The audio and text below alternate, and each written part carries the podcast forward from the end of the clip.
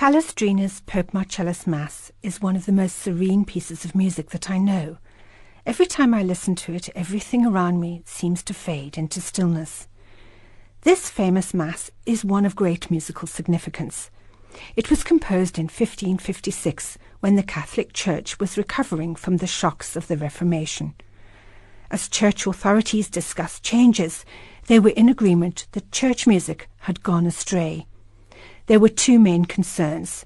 The first was that music was so complex that words could no longer be distinguished. The second was that secular songs were being set to religious lyrics. A mass based on a song originally about raucous drinking and lovemaking was quite distracting for the congregation. Legend goes that the Catholic authorities were about to ban music from all churches altogether, but it wasn't actually that extreme, but certainly change was required. Pope Marcellus was to address the papal choir in 1555, urging musicians to strive for simplicity, clarity, and intelligibility in their compositions. Palestrina saved the day. His magnificent Mass proved that it was possible to write polyphonic music without obscuring the words. The cardinals were suitably impressed, and the point was made. Palestrina's Pope Marcellus Mass is based not on popular song, but instead from ideas from plain chant melodies. The voices overlap, but slowly, so that the text is always clear. There's an emphasis on the lower voices, which adds a certain dignified balance to the piece. Here's the Westminster Abbey Choir under Simon Preston performing the Kyrie from the Pope Marcellus Mass by Palestrina.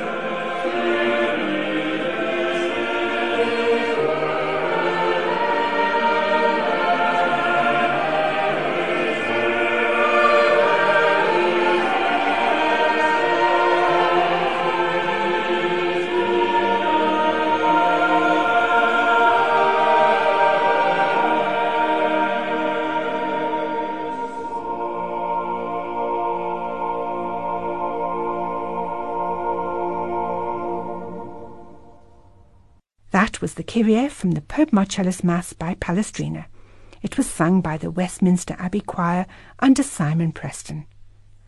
To hear this again, go to the FMR website and click on Anna's Baroque Bonbons. FMR